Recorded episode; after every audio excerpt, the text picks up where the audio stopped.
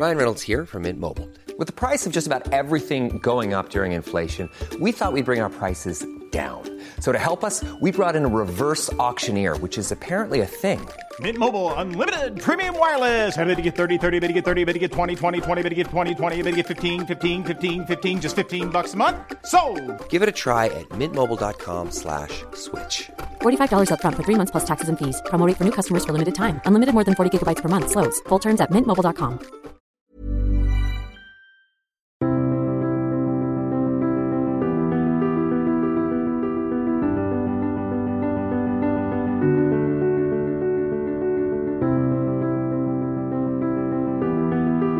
Bonjour, merci pour votre fidélité au podcast Conflit. Vous pouvez retrouver Conflit en kiosque pour un numéro consacré à la guerre du droit, numéro que vous pouvez trouver dans tous les kiosques et maisons de la presse. Et puis, si vous aimez Conflit, n'hésitez pas à nous soutenir en vous abonnant. Et nous proposons en cet automne deux mille dix-neuf une offre spéciale pour les étudiants pour qu'ils puissent profiter de leur rentrée pour s'abonner à Conflit et ainsi disposer du meilleur de la géopolitique, des relations internationales, notamment pour préparer leurs concours et leurs partiels.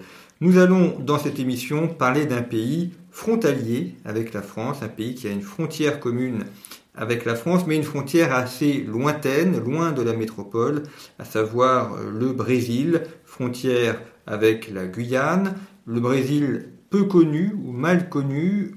Évidemment, on a beaucoup parlé des incendies en Amazonie cet été.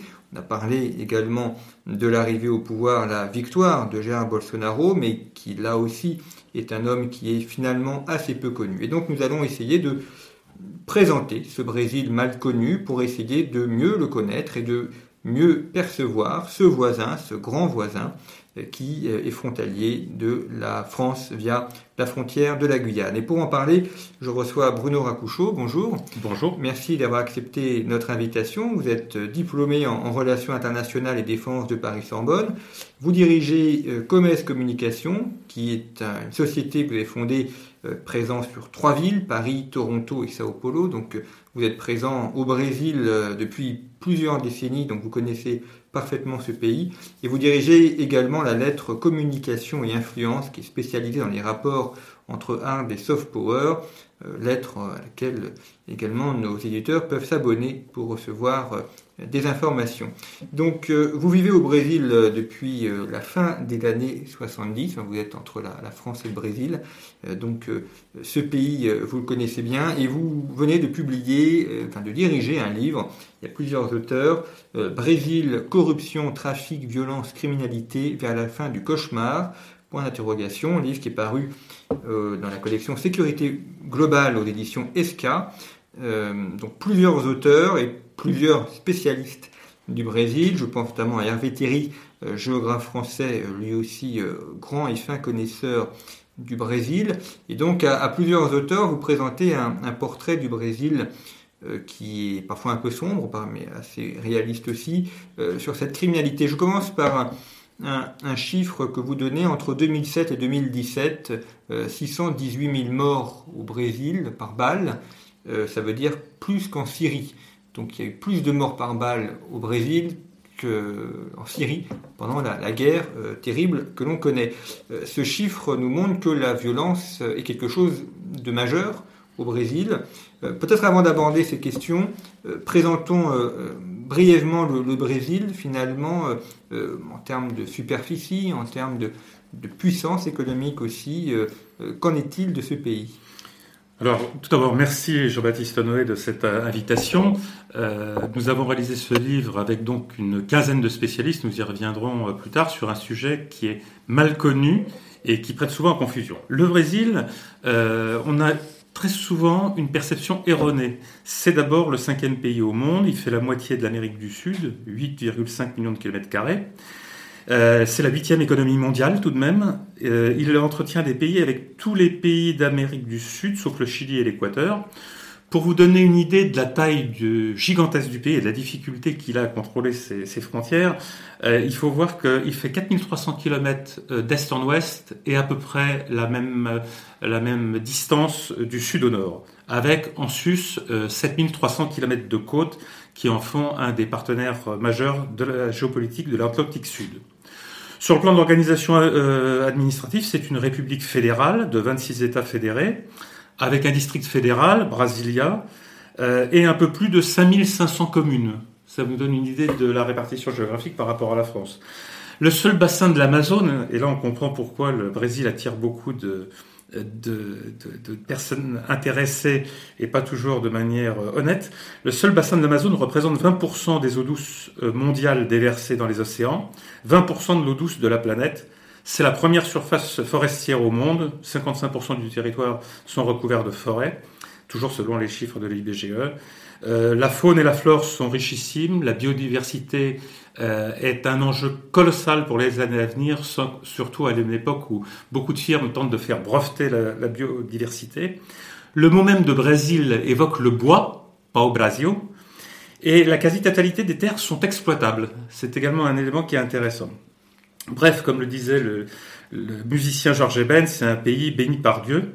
Euh, l'énergie électri- hydroélectrique représente quatre-vingts pour cent de, de l'énergie du pays. Mais euh, il faut bien voir que c'est quand même un, un, un géant au pied d'argile qui n'a pas forcément réussi son émergence. Il a beaucoup d'atouts, mais il faut bien comprendre que le, la, la criminalité et la corruption constituent aujourd'hui euh, le, le talon d'Achille euh, du Brésil. Alors, on l'a dit, effectivement, euh, six cent dix-huit mille morts euh, par balle sur dix ans. Est-ce que, d'abord, d'où viennent ces, ces assassinats? Est-ce que ce sont des mafias? Est-ce que ce sont des règlements de compte personnels? Et euh, est-ce qu'il y a une concentration dans les villes? Notamment, on pense à Sao Paulo et, et Rio de Janeiro. Ou est-ce que c'est réparti sur l'ensemble du territoire? Alors, il existe une géographie de la violence criminelle. Euh, si vous reprenez les études justement faites par les géographes de l'université de São Paulo sous la houlette de, de notre ami Hervé Théry, euh, vous verrez qu'à São Paulo, il existe des, des quartiers où le taux d'homicide est, est égal à celui que l'on trouve à Stockholm, soit un pour cent mille habitants. Et dans d'autres, dans d'autres endroits, on trouve des taux absolument faramineux qui dépassent ce que l'on trouve dans les pays en guerre. Pour vous donner une idée globale, en Europe, le taux d'homicide pour cent mille habitants oscille entre un et deux. Euh, au Mexique, on est entre dix-sept et dix-huit. Au Brésil, nous avons passé la barre des trente et un pour cent mille. C'est-à-dire qu'on connaît des taux d'attrition qui sont supérieurs à ceux des pays en guerre. L'exemple de la Syrie que donne Hervé Théry est, est bien connu. Donc il faut bien voir qu'il y a cette criminalité de rue qui est extrêmement importante. Il y a plus de cent factions criminelles à l'intérieur du pays, avec des hommes de main dont la seule... Euh, ils n'ont qu'une alternative, c'est de toute façon tuer ou être tué. Donc il n'y a pas de, il n'y a pas de, il n'y a pas de solution. Euh, d'une très grande violence, je voudrais rappeler aussi, on parle souvent des bavures policières, mais je voudrais juste vous donner un chiffre au Brésil. Par exemple, euh, l'an passé, trois cent soixante-sept policiers ont été euh, tués dans l'exercice de leurs fonctions. Pour vous donner une idée, euh, le nombre de tués français en opération extérieure depuis l'an deux mille est de deux cent cinquante, deux cent cinquante et un, je crois. Donc, on voit bien qu'en un an, il y a plus de policiers tués en service au Brésil que nous n'en avons eu en pratiquement vingt ans d'opération extérieure pour la France. Il y a donc bien une guerre contre le crime à mener. Alors, il ne faudrait pas se polariser sur la seule violence quotidienne. Nous avons essayé justement dans notre ouvrage de montrer comment, quelle était l'architectonique de cette violence, comment elle se répartissait sur le territoire, quel secteur elle touchait. Donc c'est une enquête de fond et à notre connaissance, d'après ce que nous a dit Xavier Hoffer, qui nous a fait euh, le, le, l'honneur de faire la postface de cet ouvrage, euh, c'est sans doute la première fois qu'on réalise un travail d'enquête sur cette thématique de la criminalité et de la corruption avec autant de spécialistes, côté brésilien comme côté français. Nous avons essayé d'aller aux sources directement.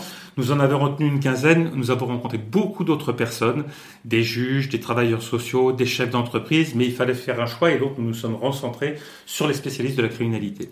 Et alors, en termes de géographie de la violence, est-ce que ce sont plutôt les, les grands quartiers euh, euh, urbains? Est-ce qu'on a également une violence dans les zones rurales euh, ou agricoles, par exemple en Amazonie? Alors, vous avez des, des zones qui sont extrêmement touchées, puisqu'on sait que, par exemple, dans le, dans le Ceará, on a des taux qui sont euh, absolument faramineux. Par exemple, dans la jeunesse brésilienne, le taux, euh, en deux mille dix-sept, le taux est de pratiquement soixante-dix homicides pour cent mille jeunes, avec des pointes absolument faramineuses dans les États du Nord-Est, comme par exemple dans le Rio Grande do Norte, où on arrive à cent cinquante-deux homicides pour cent mille jeunes. Et on, les chercheurs remarquent d'ailleurs que soixante-quinze pour cent des victimes d'homicides en, en deux mille dix-sept euh, sont des Noirs. Et euh, quelle est la raison de cette violence ? C'est pour contrôler un territoire ? C'est des affrontements entre gangs mafieux ? Il y a toutes sortes de, de raisons, mais euh, il est certain que les, les factions criminelles quadrillent le territoire. Et euh, en face de cela, il faut bien voir qu'il y a un problème d'organisation administrative et juridique, puisqu'il y a des, des découpages euh, qui servent en fait les activités criminelles, des découpages administratifs. Et il faut bien voir qu'aujourd'hui, il faut envisager une refonte complète du système judiciaire, du système juridique, du système administratif brésilien. Mais en tout cas, on ne peut pas rester sur la seule culture de l'excuse, puisque quand j'ai commencé à, à m'intéresser, à travailler avec le Brésil en dix-neuf cent soixante-dix-sept, je rappelle que j'ai soixante ans, donc ça fait un certain temps que je travaille sur cette question, euh, le Brésil était à l'époque un pays du tiers-monde, et euh, il y avait des zones euh, qui étaient reculées, mais où les gens vivaient en sûreté. Aujourd'hui, le crime s'est réparti sur l'ensemble du territoire, avec des poches, comme je vous le disais, où des endroits sont euh, une sécurité proche de celle de l'Europe, et d'autres où ça approche celle des pays en guerre. Et le, le crime, c'est un phénomène qui est en expansion ou qui, au contraire, a toujours été comme ça ?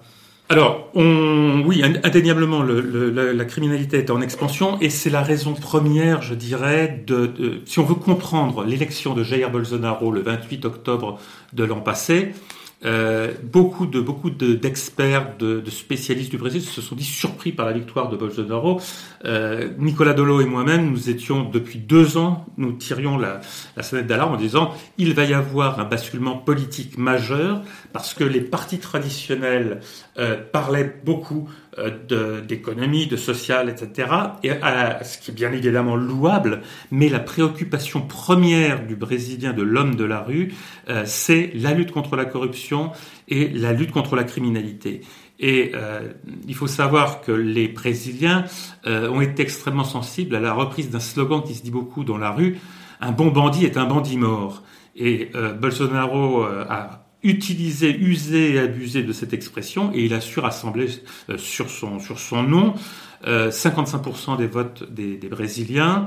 Euh, et je crois que c'est le levier majeur de cette élection a été justement cette volonté d'en finir parce que les pouvoirs publics jusqu'à présent euh, n'avaient pas accordé une grande importance à ces questions de criminalité, de corruption. Il a notamment réalisé des scores importants dans les zones les plus pauvres.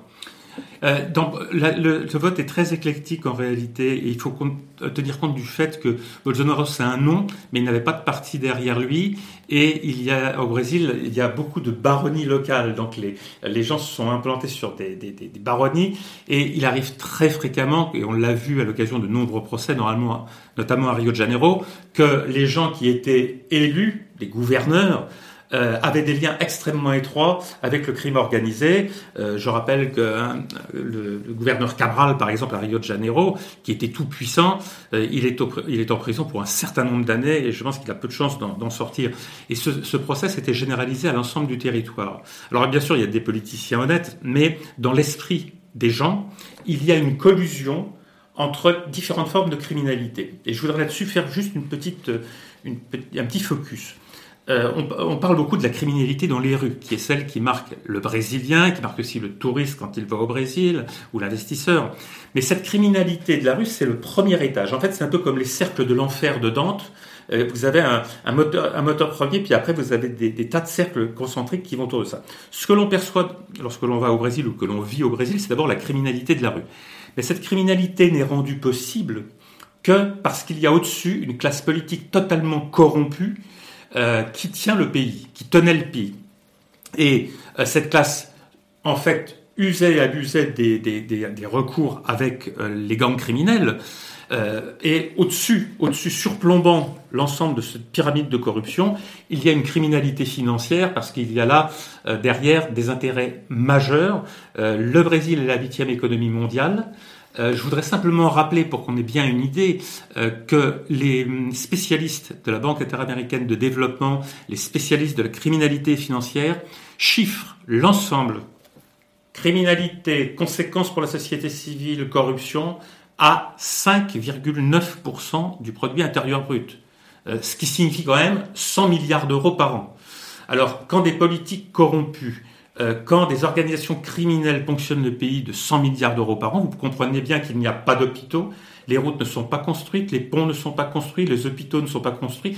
Donc on arrive à un état de délabrement et donc le ras-le-bol de la population, à tort ou à raison, je ne porte pas de jugement de valeur, euh, s'est porté sur Bolsonaro qui incarnait un, un espoir de, de, de, de changement.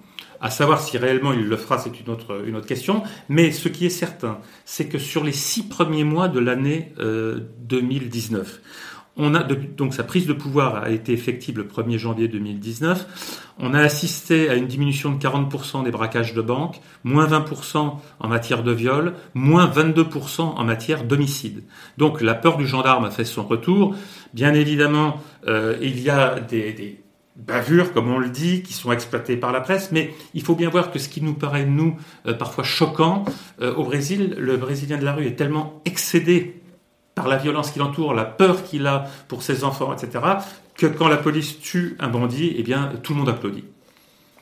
Et euh, vous évoquez la, la corruption, euh, on a plusieurs anciens présidents, euh, dont Lula et Dilma Rousseff, qui euh, soit sont en prison, soit sont en procès, pour corruption. Peut-être revenir sur le, le, le scandale euh, Petrobras et le, euh, le quel était le, le cœur de, ce, de cet élément de corruption financière. Oh bah c'est, de toute façon, c'est, il faut bien voir que le pays a été mis en coupe réglée. Alors, je ne crois, je crois pas qu'il faille accabler le seul Lula. Lula est une, une figure de proue, mais euh, il a été le, le, le Lula et le P T euh, ont été obligés de par le système qu'il y avait euh, de nourrir des accointances avec toutes sortes de partenaires politiques. Et donc là-dedans, il faut bien voir que le, le P M D B, le P S D B, euh, le P T sont ont partie liée dans le phénomène de corruption, ce qui explique le rejet de la classe politique dans sa globalité. Euh, beaucoup de gens disaient avant l'élection que Gérald Alckmin, le candidat, je dirais, de la centre-droit, euh, allait, allait euh, se, se trouve opposé à Lula au deuxième tour. Euh, Alckmin a été laminé, c'était un ancien gouverneur de São Paulo, il a été laminé complètement par la vague de fond, signe que les gens ne sont absolument sans, euh, comment dire, euh, sans aucun doute, ils savent que l'ensemble de la classe politique était liée par des pactes de corruption. Alors les pactes de corruption, ils remontent à très longtemps. Mais le plus évident, celui qui a mis en péril euh, l'équilibre du, du pays, c'est incontestablement euh, le scandale Petrobras et, euh, avec, lié à, à Odebrecht et, et, et O A S, donc les deux grandes firmes. Il faut bien voir que pour avoir d'attribution de marchés publics, les, les grands groupes français n'allaient même plus sur ces marchés parce qu'on savait que tout était réglé d'avance, tout était estampillé d'avance, tout était combiné d'avance. Et les sommes ont été proprement colossales. Et là où il y a un impact géopolitique, c'est que le somme, toutes ces malversations se sont étendues à l'ensemble de l'Amérique latine, puisqu'on a eu des répercussions au Pérou, on a eu des répercussions dans de nombreux d'autres pays. Donc il y a une onde de choc lié à ce scandale. Grosso modo, le, le P T, dont Madame Dilma Rousseff a été d'ailleurs la, la, pardon, le, le, le Petrobras dont, dont Madame Dilma Rousseff était la présidente, euh, a, a permis des détournements de fonds absolument colossaux. Et en remontant, c'est un petit, euh, une petite enquête débutée dans, dans l'État du Paraná, à Curitiba, euh, qui s'est appelée lavage à taux, donc euh, le lavage express. Et petit à petit, en remontant de fil en aiguille, on, on s'est aperçu que c'était une organisation qui couvrait l'intégralité du pays. Et ensuite, il y a eu une, une opération très bien montée par la justice brésilienne. Il faut rendre hommage ici aux juges euh, qui, euh, dans le... Dans le, avec beaucoup de détermination, avec les hommes de la police fédérale, font leur travail méthodiquement, avec beaucoup de risques, parce que le pays est un pays, le Brésil est un pays extrêmement dangereux.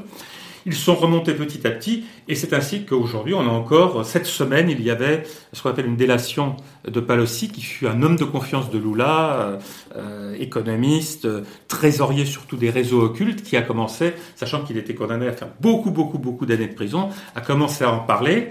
Ces auditions sont filmées, Elles sont reproduites, euh, en, elles sont reproduites et donc accessibles au grand public.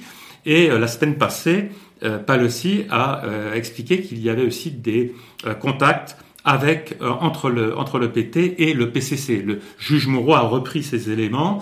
Euh, on, donc, il faut donc voir toutes ces délations pour avoir une idée de la formidable pieuvre qui en, enferme le Brésil dans la criminalité et la corruption. Il y a un des problèmes de cette criminalité et corruption, vous l'avez dit, c'est, c'est que ça empêche le développement économique euh, et ça empêche aussi pour une partie de la population de sortir de la pauvreté. Oui, absolument. Euh, c'est, un, c'est très très grave parce que quand vous parlez avec le Brésilien de la rue, c'est-à-dire quand vous n'êtes pas dans, dans les salons de journalistes de Rio, de São Paulo, d'universitaires, mais que vous parlez avec les gens du peuple, ils vous disent euh, « Monsieur Racouchot, vous, Vous vivez dans une maison qui est sécurisée, avec des barbelés, des caméras, et cetera. Et nous, pour venir travailler chez vous, il faut qu'on prenne le bus pendant deux heures et on se fait racketter tous les mois, toutes les semaines. On a peur pour nos enfants. Donc c'est surtout les plus pauvres qui pâtissent de cette corruption. Alors je veux bien qu'on tresse des louanges en disant que euh, des dizaines de millions de Brésiliens sont sortis de la pauvreté. Euh, je pense surtout qu'il faut regarder les choses en face et que le, la Le, la, ce, ce, cette criminalité, cette corruption, ça touche pas les plus riches parce que les plus riches ils vont faire leur shopping en Floride, à Miami. Non, ça touche les pauvres et la toute petite classe moyenne qui a déjà du mal à s'en sortir. Alors abordons, deuxième partie d'émission, les, les relations entre le, le Brésil et la France, puisque on l'a dit, nous avons une frontière commune. Euh, d'ailleurs, c'est peut-être peu su, alors on ne s'en rend pas forcément compte. On pense à la Guyane, on pense à, à, à Kourou. Et on oublie effectivement cette frontière euh, qui pose aussi des problèmes. Alors on, on parle souvent de trafic euh, pour euh, l'or ou, ou euh, des mouvements de population. Euh, comment cette frontière commune entre la France et le Brésil via la Guyane est aujourd'hui gérée ? Bah, écoutez, c'est, on... très longtemps cette frontière a été euh, ignorée. Euh, je crois que le, aujourd'hui, avec l'intérêt géopolitique que représente euh, le, la rencontre du Mercosur et de, et de l'Europe, euh, la France et le Brésil ont euh, des, des atouts en main pour valoriser ce positionnement géographique. sept cent trente kilomètres de frontières. Aujourd'hui, il y a un pont sur l'Oyapock. Euh, ça a été très long parce que les procédures administratives, encore une fois, et juridiques ont été très longues à finaliser. Euh, pour la première fois cette année, la police routière fédérale brésilienne va envoyer un représentant hors de son territoire euh, pour aller euh, en Guyane française de façon à faciliter euh, les flux et le contrôle des, des véhicules entre les, entre les deux frontières. Donc il y a, il y a une volonté de la part euh, des autorités brésiliennes euh, de s'intéresser euh, à la Guyane puisque c'est la porte d'entrée vers l'Europe. Autre élément peut être intéressant et sur lesquels nous devrions réfléchir, c'est qu'on se, on parle beaucoup de la base euh, spatiale de Kourou, mais il existe à, un petit peu plus au sud sur le territoire brésilien la base de lancement d'Alcantara qui se situe euh, au, au nord-ouest de San Luis do Maranhão, qui fut il y a très longtemps une, une tentative de colonisation française. Euh, et cette, euh, cette, cette base est, est extrêmement importante. Elle a le même potentiel pratiquement que Kourou. Donc il est un peu dommage que nos deux pays aujourd'hui euh, soient un petit peu en conflit l'un avec l'autre. Mais je voudrais rappeler quand même qu'il euh, y a eu un certain nombre d'imprudences de la part des, des autorités françaises et de la diplomatie française.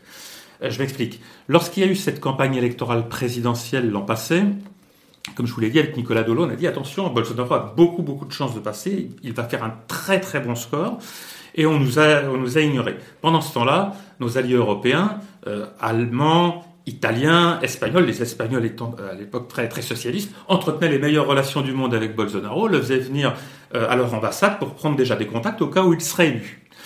Le soir de l'élection, le soir où, où Bolsonaro a remporté euh, l'élection le vingt-huit octobre dernier, tout le monde l'a félicité. Euh, le président Macron, lui, a, a pensé qu'il était bon de le mettre en garde euh, sur euh, les dérives en matière de droits de l'homme, et cetera, et de défense des minorités. Et ce genre d'élément au Brésil est très mal perçu, parce que c'est perçu euh, comme une ingérence dans les affaires intérieures d'une puissance. Et on, on, on, les Brésiliens ont tendance, qui sont très patriotiques, les Brésiliens, euh, de gauche comme de droite, ils ont tendance à avoir là une forme de néocolonialisme. La deuxième erreur qui a été commise par les Français, ça a été le douze décembre dernier, quand les Brésiliens ont mis à l'eau le sous-marin, le Riachuelo.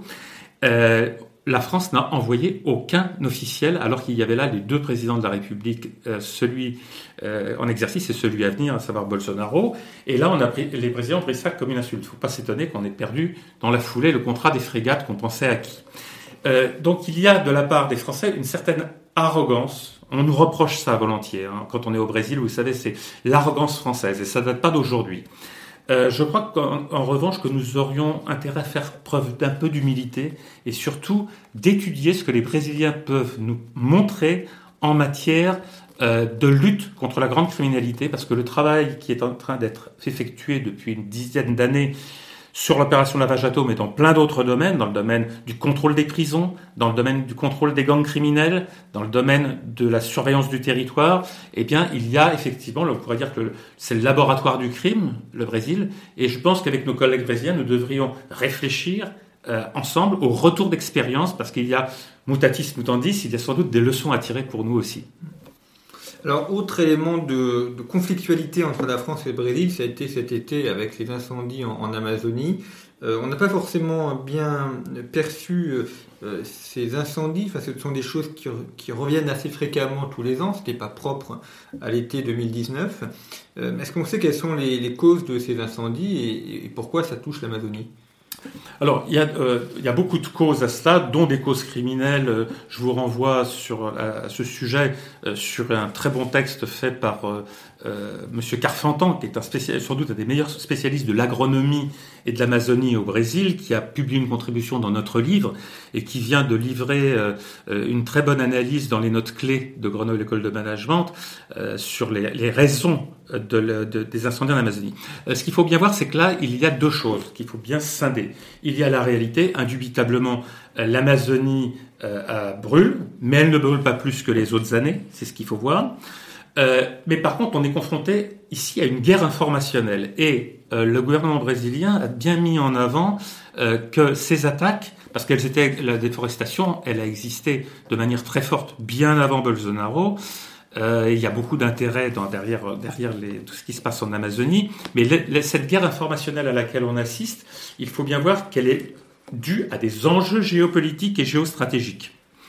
Donc, euh, il faut connaître... La première chose que dit euh, M. Carfantan quand on l'interroge, dit euh, « Renseignez-vous avant de parler de l'Amazonie ». Et il nous a, il nous a dit que des, des hauts responsables de l'agriculture euh, tropicale étaient venus voir le président Macron pour lui dire « Avant de lancer des accusations, renseignez-vous ». Donc, ces éléments sont quand même importants. Le, L'Amazonie... Euh, c'est un peu le fantasme du paradis originel perdu. Or, c'est une terre qui est extrêmement difficile. Euh, il faut bien voir que, contrairement à ce que l'on pense, les terres indiennes sont extrêmement protégées, ce qui irrite d'ailleurs beaucoup de gens, des, des petites gens qui veulent s'installer sur des terres et de voir que les Indiens sont surprotégés. Ça pose aussi des problèmes d'équilibre sociaux internes au Brésil. Donc, pour toutes ces questions, je vous conseillerais d'inviter euh, Jean-Yves Carfantan. Eh ben, j'espère qu'on pourra effectivement faire une émission avec lui. Et, et ainsi parler de la question amazonienne. Euh, peut-être revenons aux, aux villes euh, du Brésil. On connaît évidemment essentiellement euh, Sao Paulo et, et Rio de Janeiro. Euh, ces villes, comment sont-elles organisées en termes de, de développement économique ? euh, est-ce que, euh, est-ce qu'on a une très forte disparité entre les centres euh, type C B D, euh, développement, euh, centre mondialisé, et puis euh, des zones, des banlieues euh, qui seraient peut-être plus de forme de, de favelas ou de, euh, d'étalement urbain euh, plus informel. Alors, le, le, le, le, le Brésil connaît un développement euh, irrégulier sur le plan euh, géographique. Le cœur du Brésil, c'est São Paulo. Le cœur du Brésil, c'est São Paulo. Et ensuite, comme région euh, forte, vous avez donc le, le Minas Gerais, les, les trois États du Sud hein, que l'on connaît mal. Je voudrais rappeler à nos auditeurs que euh, en dessous de São Paulo, euh, donc plus au sud, vous avez trois États que sont le Paraná, le Santa Catarina et le Rio Grande do Sul. Euh, le Rio Grande do Sul, donc dont la capitale est Porto Alegre, où je passe une grande partie de l'année. Euh, le Rio Grande do Sul touche l'Uruguay et l'Argentine. Et bien, ces trois États euh, sont, des, sont des États qui, avec le Minas, produisent les cinq plus grands produits intérieurs bruts du, du Brésil par État. Alors, il y a également, euh, on, on a des poches de développement dans, dans, le, dans le Nord-Est. Tout dépend des types d'économie, mais globalement, on peut dire que le cœur économique du Brésil, euh, c'est São Paulo, indéniablement. Le Nord-Est, une région qui était extrêmement dynamique à l'origine du Brésil, notamment avec la canne à sucre ou d'autres produits. Aujourd'hui, c'est une région qui est en déperdition. Ils n'ont pas réussi à lui redonner un second souffle. Là, vous avez quelques pôles de développement très forts dans le Nord-Est, mais il faut reconnaître que les, les États, dans leur globalité, sont pauvres. Euh, ils sont, euh, il y a eu effectivement ce développement, comme vous le dites, dans les trois premiers siècles de l'existence du Brésil, quatre premiers siècles, euh, où c'était une économie coloniale euh, liée à l'esclavage. Euh, donc, il n'y a pas eu un, un véritable développement économique. Le vrai développement économique, il est venu de São Paulo. Euh, alors, Rio a été une ville extrêmement importante euh, jusqu'au début, du, parce que c'était la capitale du Brésil, euh, jusqu'au début du XXe siècle. Mais on peut dire qu'au XXe siècle, São Paulo a explosé et l'activité économique s'y trouve, s'y trouve concentrée. Maintenant, ce qu'il faut voir aussi, c'est que beaucoup de régions intérieures du Brésil sont des régions qui se développent à vitesse grand V. Euh, je pense par exemple au Mato Grosso. Mato Grosso, dans les années soixante-dix, c'était le Far West. Euh, aujourd'hui, le Mato Grosso, euh, c'est devenu... Alors, le peuplement du Mato Grosso, par exemple, est assez intéressant. Mato Grosso et Mato Grosso du Sud. Euh, Goiás, ce sont des États qui étaient vierges et où les agriculteurs qui étaient dans le Sud... Le Sud, euh, le sud du Brésil est un peuplement extrêmement européen. Et les gens qui étaient pauvres ou qui voulaient se développer parce qu'il n'y avait pas assez de terre dans le sud sont partis s'installer dans le Goiás, sont partis s'installer dans le Mato Grosso, le Mato Grosso du Sud. Et ça a d'ailleurs été la volonté des dirigeants politiques comme Getúlio Vargas, puis des militaires à partir de soixante-quatre, de conquérir la frontière verte à l'intérieur du pays et d'arriver à mettre en valeur ces, ces terres agricoles. C'est quelque chose qui est intéressant de, de noter, c'est que La, la, la grande majorité des terres au Brésil sont, sont exploitables. Donc le potentiel agricole du Brésil va encore croître dans les trente prochaines années. Donc il y a vraiment, en matière d'armes euh, alimentaires mondiales, le Brésil détient des, des clés fantastiques pour l'avenir. D'où la cupidité, d'où l'intérêt qu'il suscite de la part d'un certain nombre de groupes qui voudraient racheter des portions entières du territoire. Mais là aussi, chose qui est peu connue des journalistes et des observateurs étrangers, quand on connaît les forces armées brésiliennes qui jouent un rôle extrêmement puissant dans l'entourage de Bolsonaro, on y reviendra si vous le souhaitez, euh, c'est les, les militaires et les Brésiliens sont très attachés à la notion de défense de la souveraineté nationale. C'est un élément capital à prendre en compte. Alors justement, avant d'aborder cette question, peut-être le Brésil et ses voisins, euh, est-ce que le Brésil a une volonté de jouer un rôle de premier plan en Amérique euh, du Sud ? Euh, ou euh, est-ce qu'il euh, se suffit à lui-même et il n'a pas de relation particulière avec, euh, ses, avec ses voisins ? Il y a eu longtemps une querelle entre l'Argentine et le Brésil pour savoir qui aurait le leadership en Amérique latine. Euh, cette querelle s'est réglée d'elle-même parce que l'Argentine, l'économie argentine a sombré. Euh, parce que sans doute, euh, il y a une cause historique à cela. Euh, les militaires argentins ne se sont jamais préoccupés euh, du, du développement économique du pays. On est resté sur une économie euh, latifundiaire, je dirais. Euh, alors que le Brésil, dès l'époque de Vargas, a, com- a commencé, de Getúlio Vargas, a mis le paquet sur la création d'une industrie nationale. On a créé des grandes entreprises d'État. On a, on, euh, ils se sont souciés du développement agricole, de mettre en valeur l'intérie- l'intérieur du pays, comme je le disais, mais de créer aussi des réseaux, des infrastructures, même si tout cela est très, très, très faible. Aujourd'hui, le Brésil est indéniablement le géant euh, en Amérique latine. Euh, mais c'est, en même temps, il n'a pas un poids politique extrêmement influent. Alors, vous avez des pays comme la Bolivie, où il y a des zones du territoire de la Bolivie, je dirais jusqu'à Santa Cruz de la Sierra, entre Corumba et Santa Cruz de la Sierra, où l'influence brésilienne est prépondérante, parce que c'est, c'est le moyen pour les, les, les exploitants de pouvoir développer une économie à travers le, le Brésil et le port de Santos euh, à São Paulo. Donc, vous, il y a, vous avez des, des, des, des régions où le Brésil entretient des relations avec ses voisins, mais sans volonté expansionniste en réalité. Euh, sur la question du, du Venezuela, euh, le Brésil accueille beaucoup de réfugiés vi- vénézuéliens dans des conditions très difficiles dans l'état de Roraima, même si la majorité des réfugiés vénézuéliens vont plutôt en Colombie pour la raison de la langue. Un certain nombre d'entre eux viennent vers le Roraima, qui est un, un état euh, peu développé, assez pauvre, où en plus les conditions de vie sont compliquées parce qu'il y a des, des communautés indigènes euh, d'Indiens brésiliens qui restent sur leur territoire et que ces territoires sont protégés, on ne peut pas y entrer. Donc c'est, c'est, ce sont des, des choses extrêmement difficiles à gérer. En plus, le contrôle des frontières, comme vous l'imaginez, avec toute activité criminelle qu'il y a euh, dans, en Amérique latine, c'est une mission extrêmement délicate pour les forces armées brésiliennes que de pouvoir contrôler ces immenses frontières. Alors, on évoquait les, les militaires. Effectivement, le Brésil a été pendant plusieurs décennies euh, dirigé par des militaires. Euh, quel est aujourd'hui le, le poids de l'armée ou le rôle de l'armée dans le Brésil, qui est toujours prépondérant, ou est-ce qu'il est davantage secondaire ? Le, la première chose qu'il faut savoir, c'est que les Brésil... quand vous connaissez les milieux militaires brésiliens, personne n'en, ne vous parle d'un coup d'État ou même ça effleure l'idée. Euh, les militaires brésiliens ont pris le pouvoir en soixante-quatre, ils l'ont rendu en quatre-vingt-cinq. Euh, dès soixante-dix-neuf, vous avez eu euh, un processus d'amnistie et contrairement à ce que pense un certain nombre de, de gens, euh, cette dictature militaire qui est plutôt un régime autoritaire ne s'est pas forcément toujours alignée sur les Américains. Euh, je vais vous donner un exemple. euh, c'est le général Geisel qui a été, donc, qui a été un, un, des, un des apôtres de la, du changement du régime militaire. Les, les militaires se sont aperçus que l'armée, c'était bien pour remettre de l'ordre en cas de crise, mais qu'elle n'avait pas vocation à diriger une société civile et qu'il fallait envisager de toute façon le retour à la normale avec la transmission du pouvoir au civil. Et il faut reconnaître qu'à la différence des dictatures argentines ou, ou, ou chiliennes, le, le Brésil, les choses se sont faites de manière beaucoup plus soft, même s'il y a eu bien sûr des morts à déplorer, de part et d'autre, je le rappelle. Euh, donc le, les militaires ont toujours eu le souci de la défense de l'intérêt national, de, de, de mettre en place un certain nombre de structures, et ils ont su s'éloigner des États-Unis. Je rappellerai que le général Geisel a été à l'origine d'une doctrine géopolitique qui s'appelait le pragmatisme responsable. Et le pragmatisme responsable a fait qu'à un moment donné, quand les Américains voulaient vraiment prendre la tutelle sur le Brésil, il y a eu une rupture de la coopération militaire et euh, le Brésil du général Geisel s'est rapproché du nouveau Portugal, euh, qui était socialiste à l'époque. Il a ouvert des relations avec la Chine, avec la Russie, aux grandes dames des Américains. Donc les choses ne sont jamais... C'est jamais tout noir ou tout blanc en matière de relations internationales. Et ce pragmatisme responsable a fait que le Brésil a su ouvrir des portes à l'international. Euh, néanmoins, on peut dire aujourd'hui que le Brésil euh, n'a pas une vraie vocation d'expansion géopolitique. Euh, nous avons eu en France un excellent ambassadeur du Brésil qui était un proche de Lula, qui s'appelait José Bustani, qui a beaucoup beaucoup travaillé pour développer les relations France-Brésil.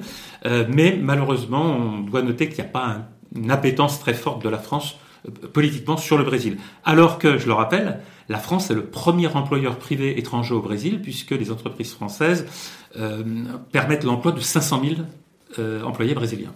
Il y a aussi eu euh, une coopération intellectuelle. On se souvient de Fernand Braudel qui avait été fondé une université au Brésil. Il y a beaucoup d'universitaires euh, dans les années cinquante soixante sont été au Brésil. Oh, mais ça, ça remonte encore plus loin, puisque ça remonte à Jean-Baptiste Noé, qui en mille huit cent quinze, c'était un fidèle de l'empereur Napoléon, a été appelé par, euh, par les autorités brésiliennes pour créer Polytechnique du Brésil. Et cet homme qui était euh, multi, qui, qui avait multiples cordes à son arc euh, nous a laissé des tas de témoignages, puisque c'est le premier, par exemple, qui a représenté avec des petites des petits tableaux, non pas les grands nobles du Brésil, mais la vie des gens de tous les jours. C'est les premiers témoignages que nous avions en images du Brésil dans la première partie euh, du dix-neuvième siècle. La France a été très présente en coopération militaire. L'aviation brésilienne a été formée par l'aviation française. Il y a toujours une coopération très forte euh, des forces armées, mais aussi sur le, comme vous le disiez, euh, Claude Lévi-Strauss, Braudel, et cetera. Tous les grands noms euh, sont, euh, sont passés par le, le Brésil. Et de, de tradition, il y a une, il y a des liens très forts entre l'université française et l'université brésilienne. Et puis, euh, dernier élément, euh, Bruno Racouchot, le, bon, le Brésil est une ancienne colonie portugaise, on parle le portugais ou une forme de portugais au Brésil. Est-ce qu'il y a encore des relations entre les deux pays ? Et est-ce que le Brésil a une sorte de euh, diplomatie lusophone, je pense notamment aux pays, euh, anciens, pays africains, anciennes colonies portugaises, une sorte de grand arc atlantique lusophone ? Alors oui, le, le Brésil aujourd'hui a, a, des, a des relations, euh, cherche à développer ses relations avec les pays d'Afrique euh, d'expression euh, portugaise, mais également avec l'Afrique francophone. Il y a, il y a un, un, un vrai intérêt des Brésiliens pour le Maroc, pour un certain nombre de pays africains, parce que le géop... la géopolitique du Brésil est définie avant tout comme la géopolitique de l'Atlantique Sud. Donc ça, c'est un élément qui est important à prendre en, à prendre en compte. Euh, le Portugal, euh, il y a plus, un, je dirais, une charge affective qu'autre chose. Mais je, je voudrais simplement rappeler à nos, à nos auditeurs euh, que le, les, les, les, le peuplement est très différent selon les États. C'est-à-dire, par exemple, les États du Sud. Moi, le, le, le Rio Grande do Sul où je vis, c'est une majorité d'Allemands et d'Italiens. Les Allemands sont arrivés dès dix-huit cent vingt-quatre euh, au Brésil, les Italiens dès dix-huit cent soixante-dix. Euh, l'état du dessus, c'est le Santa Catarina, c'est un peuplement allemand. Au-dessus, vous avez un peuplement plutôt slave d'origine, c'est-à-dire des Biélorusses, des Ukrainiens, des Polonais. Donc vous avez toutes sortes de, de, de, de nationalités qui sont venues se fondre de ce, dans ce, de ce grand pays. Mais il y a indéniablement un héritage portugais euh, qui est qui est marqué dans l'imaginaire, puisque euh, les, jusqu'à l'arrivée euh, de... Euh, c'est, si le Brésil est devenu le Brésil, c'est parce que le, le roi du Portugal a été obligé de s'enfuir en dix-huit cent huit devant les troupes de Napoléon, et que la, et que la cour s'est réfugiée à ce moment-là à, euh, comment dire, à Rio de Janeiro. Et le grand homme du Brésil, celui qui a fait passer le Brésil du Moyen-Âge à la modernité, c'est l'empereur Dom Pedro deux, euh, un homme qui était d'origine autrichienne, sa maman était une, sa mère était d'origine autrichienne, c'était un géant avec des grands yeux bleus de deux mètres de haut, et c'est lui qui a vraiment, c'était un humaniste au sens plein du terme, euh, c'est lui qui a contribué à la fin de l'esclavage, qui a contribué, il était passionné par les sciences, c'est lui qui a mis en valeur ce, cet immense territoire, qui a compris surtout le potentiel qu'il y avait. Euh, il y a eu une très belle émission de, de Stéphane Bern récemment qui est passée en, en France sur le, sur le sujet. Mais je crois qu'il faut garder à l'esprit qu'il y a des gens venant d'horizons très différents. Euh, assez peu de Français. Il y a eu deux tentatives de colonisation française euh, au Brésil, quinze cent cinquante-cinq, Ville-Guénion et le rêve de la France antarctique. Et puis, un tout petit peu plus tard, euh, la tentative de colonisation à San Luis do Maranhão. Mais les Français ne sont pas présents en nombre. Ils, ils ont bénéficié d'une très bonne image. Mais malheureusement, nous sommes en train de gâcher, gâcher ce capital de, de sympathie. En guise de conclusion, je voudrais juste rappeler une chose, c'est que quand la France avait encore une grande politique étrangère, entre dix-neuf cent soixante et dix-neuf cent quatre-vingts, euh, le général de Gaulle a fait un voyage en Amérique du Sud en septembre-octobre mille neuf cent soixante-quatre, c'est-à-dire quelques mois après seulement le coup d'État militaire de Castelo Branco euh, au, au Brésil. Et le général de Gaulle a conclu ce, ce grand voyage en Amérique latine par euh, un déplacement à l'intérieur du Brésil où il a été ovationné parce qu'il a relancé la coopération euh, franco-brésilienne. Et puis, ses successeurs n'ont pas jugé bon de continuer. Et après, euh, la nature ayant horreur du vide, euh, les, les Américains ont renforcé leur présence puisque les Français n'étaient, n'étaient plus là.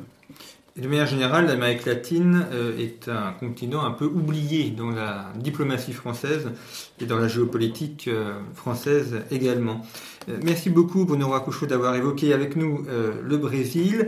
Euh, je rappelle à nos auditeurs que Conflit a consacré un numéro, un dossier au Brésil que vous pouvez acheter sur le site internet de Conflit. Vous pouvez ainsi retrouver cet ancien numéro, l'actuel numéro en kiosque consacré à la guerre du droit, et puis euh, vous pouvez vous abonner en ligne via notre site, et euh, également donc l'ouvrage que vous avez euh, dirigé euh, avec Nicolas Dolo, Brésil, euh, corruption, trafic, violence vers la fin du cauchemar, point d'interrogation, publié aux éditions ESKA. Et je renvoie également nos auditeurs euh, donc à la lettre communication et influence que vous euh, publiez via euh, votre entreprise Comes Communication qui travaille sur euh, trois pays, euh, Paris, Toronto, Sao Paulo et, et trois continents si on sépare l'Amérique du Nord et l'Amérique latine. Merci pour votre fidélité et à bientôt.